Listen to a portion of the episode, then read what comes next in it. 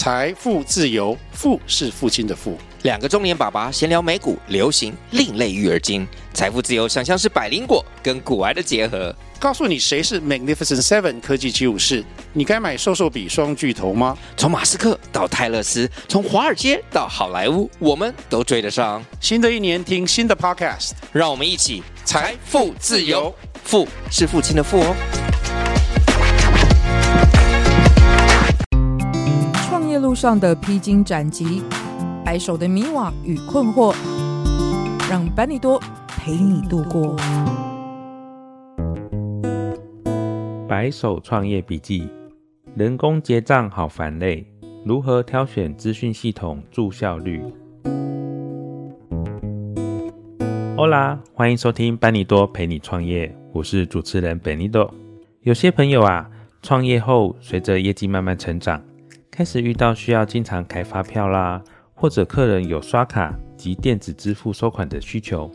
也有时候因为采用人工结账，常常你要在收银机啊、发票机啊之间来回穿梭，觉得又累又烦。然后人工作业也时常会发生一些错误，可是也不一定会找出问题在哪里。也有时候经营到一个程度，想要开始记录销售资讯，想分析出怎么样可以更有效率的经营。甚至于提高获利。这一集白手创业笔记单元，我想来跟你聊聊怎么样挑选 POS 进销存系统，甚至于 ERP 的一些经验。你还记得传统收银机吗？就是那个你去结账时候，通常是一台白色的机器，上面有密密麻麻的各种按键，有一个小小的显示器对着你，显示你现在结账的金额。那这个收银机的功能呢，它主要是要来取代手写的发票，也就是帮我们做结账跟打发票的动作。那在这种发票呢，它就叫做电子收银机发票，有我们传统常见纸本，然后瘦瘦长长的两联式的发票，每个月会有不同的颜色。那也有常见在加油站那种宽宽胖胖有复写纸的三联式的发票，可以让你在上面打统编的。那结账的目的呢，是同时要记录。交易的商品项目啊、数量啊，以及金额等等资讯。可是随着消费形态的改变，其实需要记录的资讯越来越多了。那于是就产生了 POS 系统这样子的工具来帮助我们结账。那 POS 呢，它又叫做 Point of Sale，是单点销售系统的简称。我常把它当作是一种功能进阶的收银机，主要呢是在协助处理消费者购物结账时候的事务。比如说，我们常常会在一些店家，像是超商啦、百货公司，你结账刷条码，或者是你到一些餐厅、速食店或饮料店点餐，那他们就会用一台设备来记录销售的资料，这是一种资讯系统。那它常有的功能包括，比如说把商品建档，所以你才能够刷条码的时候，马上就知道客人买的是什么样的产品，它的名称以及它的售价。那它也可以做及时的库存管理。就是可以帮助我们查啊，店里面还有没有存货。再来呢，它也可以做会员管理，所以我们才能够在一些商店里面使用会员优惠折扣，才能够累积你的购物红利，才可以查询你曾经买过些什么。还有呢，它可以做金流处理，所以它能记录你这笔交易到底是收现金，或者是连线刷卡机去做刷卡的动作，也可以同时处理电子支付。还有它能够做记录销售资讯的这项工作。帮助我们分析到底有哪些商品是热销，或者在什么时段是我们的交易尖峰。那在一些单点店家的一些版本呢，甚至于还会纳入员工上下班打卡的功能。常见的硬体有哪些？包括可能有电脑的主机、荧幕及键盘。那现在呢，因为平板电脑越来越普及，所以呢，有些设备它也简化浓缩在一个平板电脑里面。那它的周边呢，包括呃有印表机，可以印出发票。或是销售的明细，或者是给后场的一些工作单，那它也一定要有钱柜才能够收钱找钱。还有呢，要有客户显示器。那现在的客户显示器更进步了，不是只有显示金额而已，它除了显示购买商品的价格、数量之外，甚至还在旁边轮播一些广告。那还有为了刷条码，你要使用扫码器。那扫码器呢，除了扫货品之外，它也可以，比如说刷会员的条码。那还有金流的部分呢，就会有刷卡机、读卡机，帮助我们读会员卡啦、刷卡啦、电子支付的这些事情。那在一些生鲜的通路上，比如说超市或者是一些卖水果店，他们的 POS 机呢，甚至还会连线到磅秤，直接把东西称了之后，输入到 POS 机里面，知道它的重量跟价格。那 POS 机它的特点有什么？第一个，它最重要的就是要操作简便。我常跟朋友开玩笑说啊，做生意啊，就是要让客人赶快付钱，赶快收到货。这是为了帮助店家加速结账而设计的一套系统，所以它会尽可能的优化整个界面跟流程，让店家可以用最短的时间内完成每一笔交易。那第二个特点就是它主要都是以条码来输入，包括一些大型的通路，像全联啊、家乐福，他们有数千甚至于数万种的商品在一个店里面，店员怎么可能记得每一项的价格，甚至于它的优惠活动？然后你也不可能叫店员在那边用人工搜寻找那个价格之后才跟你结账，所以呢，就需要透过条码快速来让这件事情完成。那它同时能够帮我们记录销售及会员管理，所以我们可以针对不同的会员设定不同等级，也能够举办各种行销活动，例如一些特价品，或者是提醒会员的生日优惠。还有呢，就是做门市的库存管理，我们可以马上知道现在的库存状况。不用像传统的一些店家，他们可能一个月或是一个礼拜盘点一次之后才知道自己的库存还剩多少，所以它可以随时控管你的成本跟你的利润。好，我们接着再来谈到进销存系统。顾名思义，它就是要帮助我们处理企业经营当中三件很重要的事情，就是进货、销货及存货。这些事情可能对消费者很陌生。因为进销存系统大部分是用在 B to B 的交易上，除了发票之外，通常也会随附有一张销货单或者是出货明细。在硬体上呢，它比较简单，它只需要电脑的主机、荧幕跟键盘，顶多是再搭配一些点阵式的印表机或者是电子发票的印表机，还有那个扫码器，这样就可以了。那它的特点是什么？它的重点是在做进出货的管理。所以它很适合做买卖批发或者是小型的制造业，他们可以知道自己的历史交易记录，方便控管成本跟利润。然后呢，进销存系统大部分可以做多点的库存管理，你可能有不止一个仓库，不止一个门市，那它可以设安全库存，让每一个门市、每一个仓库呢，在一定的货量之下呢，就要记得要赶快叫货，不要等到卖光光了没有货了才想到要去叫货。那而且它可以在不同门市或仓库之间调拨货，甚至于跟供应商或客户有寄卖的管理。还有呢，它有一个很重要的特点，就是它可以做应收应付账款的管理。所以你可以跟厂商或者客户月结。一般我们的零售不太会，客人就是当场付钱，然后把东西拿走。但是如果是 B to B 的交易形式，就常常会有月结、月付的状况出现。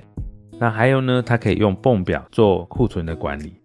什么叫做泵表？简单来说就是配方。那它小到就是一个产品组合的配方，比如说我今天跟厂商进货一大箱的口香糖，一大箱里面有可能有四小盒，每一盒里面有二十条口香糖，所以我这个泵表就可以设定成是一大箱等于四小盒等于二十条。那如果这样子的话，我就知道这一箱有八十条口香糖。因此，当我们进货进来一箱的时候，转换成口香糖就会变成是八十条的可以销售的商品。那也有可能今天我想要做特价组合，所以我把某一个洗发精跟某一个润发乳做组合。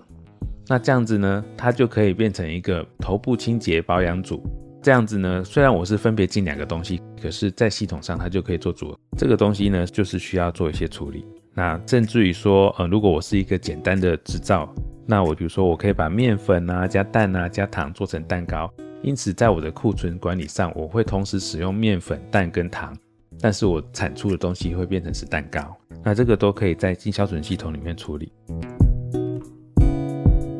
那如果我们再来看，刚刚讲到第三种是 ERP ERP 呢，通常我们可以知道一个公司正常来讲，它可能会有不同部门有不同的功能的需求，比如说它需要进货、销货、存货，刚刚有提到，有需要对消费者销售。那我们也可能需要做生产的管理，也可能有财务跟会计的需求，你甚至有人力资源的需求，需要做人才的调度啊，人员的进用啊，还有薪资的计算等等。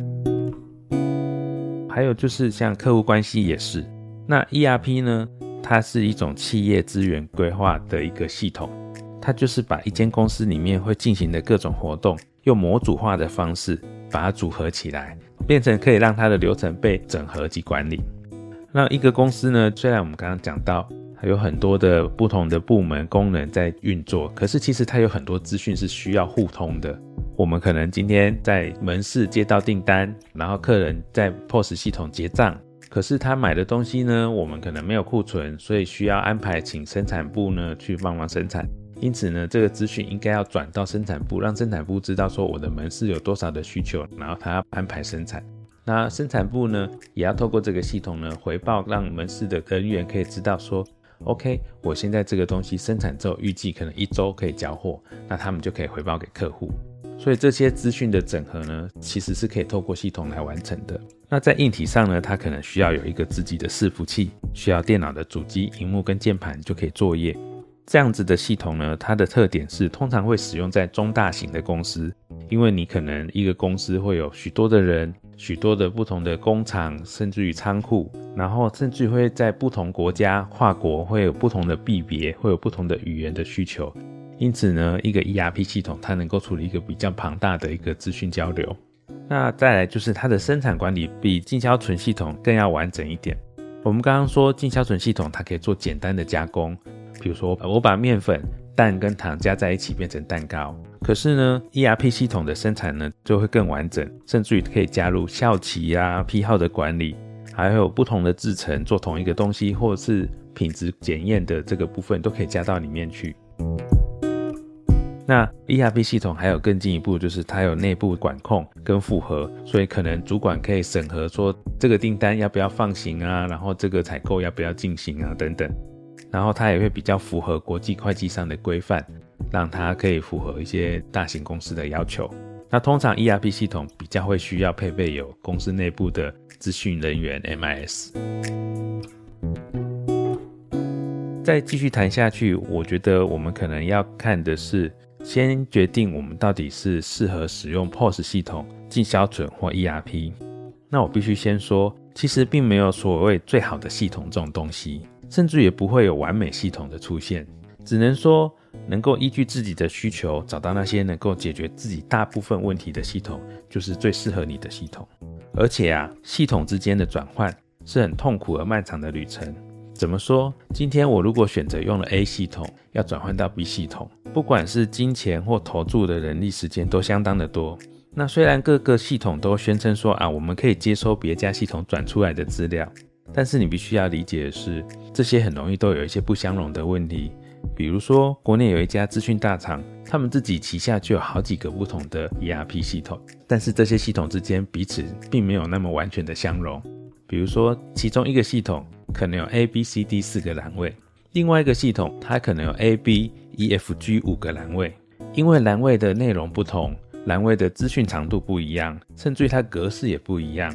所以当你要把这些东西通通倒在同一个系统的时候，事实上就会有一些地方会不相容。那你不可能这个月用一个不习惯，下个月又换，这样换来换去，其实会花费非常多的人力时间跟金钱。所以呢，一开始最好是慎选。那如果你要我挑选，我通常会先问你买这个系统的目的到底是要帮助结账，还是想要增进管理的效能？我会建议你要搭配自己中长期的发展计划，把将来可能的一些需求也纳进去考量，尽量不要每隔两三年就要更换一次系统。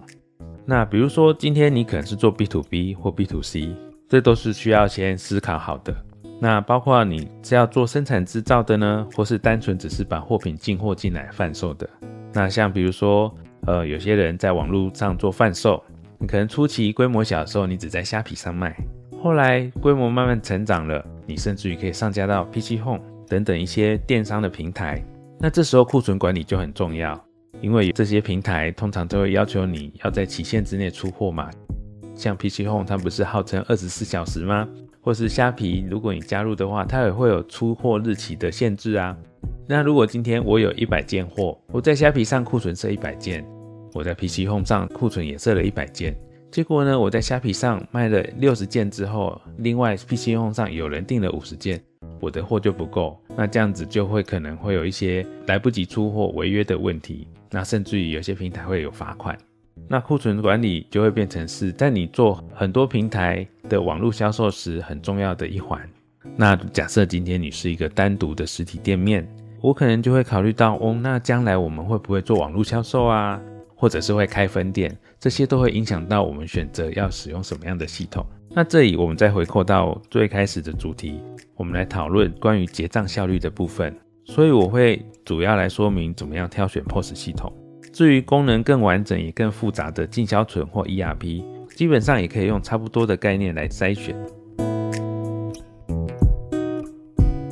第一个我们要先决定的是，你要使用的是云端或地端。云端大家都理解，它就是使用系统商的主机，然后透过网络连线来进行结账的动作。它的优点呢是设备小而精简。大概现在来说，一台平板就可以搞定，不用处理很复杂的硬体问题。那它的使用界面是相当的简单干净，即使电脑宕机，只要再换一台，马上就可以恢复使用，而且系统会持续的更新。缺点就是它非常仰赖快速而稳定的网络环境，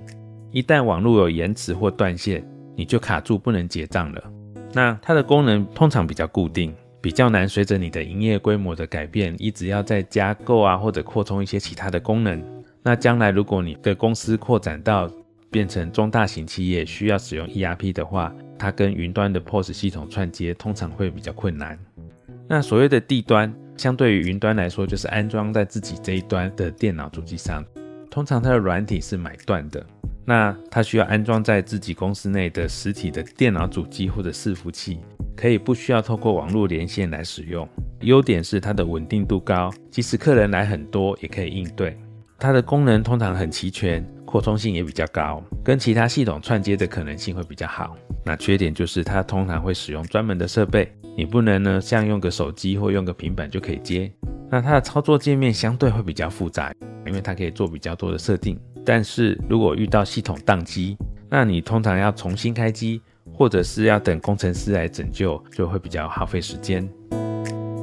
那整体来说啦，云端的系统是适合单点或是门市比较少的店家，那地端呢，则是适合门市或柜台比较多的，像一些连锁店等等。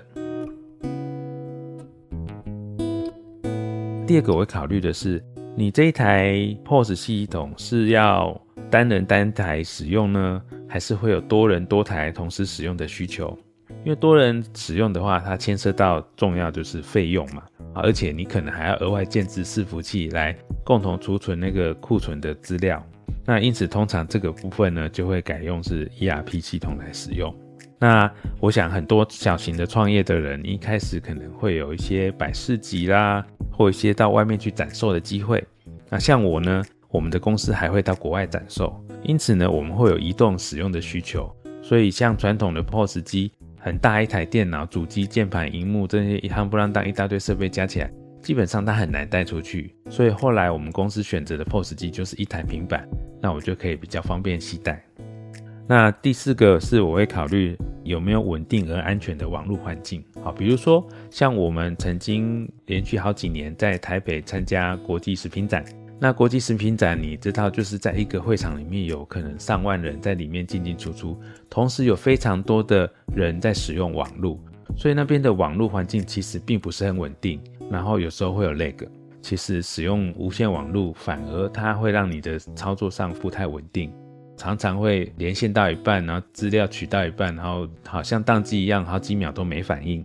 所以如果你没有好的网络环境，甚至有些地方，呃，因为使用 WiFi 的关系，会有治安的危险，这个时候就会让你使用的很累。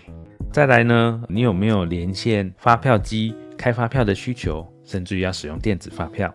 我们台湾政府正在大力的推行电子发票，那实体纸本的发票呢，也会慢慢的走进历史。所以云端系统都直接电子发票呢，会让你在选择上会变少，而且电子发票它甚至还有分 B to B 跟 B to C 两种样态，每一家提供的发票样态都不同，你就必须取决你自己经营的方式是 B to B 多还是 B to C 比较多。那再来呢，如果你是使用硬体设备的话，你就会考虑有没有需要串接额外的设备。那你要使用的是 PC、iOS 或者是安卓系统，因为这不同的系统平台，他们能够使用的硬体设备数量啊，选择都不太一样。那所以你就必须思考，这边指的这些外接的设备，就是像发票机啦、收银机啦、磅秤啊、电子支付的一些读卡机等等，那就必须要考虑到这些部分。那第七项就是有关于价格跟厂商的稳定性。我相信大家在采购这种资讯系统，价格绝对是一个很重要的考量。但是我也要跟大家提醒的是，厂商的稳健也非常重要。因为如果厂商不稳定，你虽然买得很便宜，可是你可能过几年之后，厂商倒掉了，它不见了，你就变成系统孤儿了，那你就找不到人帮你维修了。那每一个 POS 系统，它其实在设计的初期，大概都有针对某几种行业设计跟优化过。所以呢，我觉得你可以去参考你同业比较常用哪一些 POS。特别是已经经营相当成功的同业，当然也可以偷偷问一下，看看他们对这个系统流畅度的评价是如何。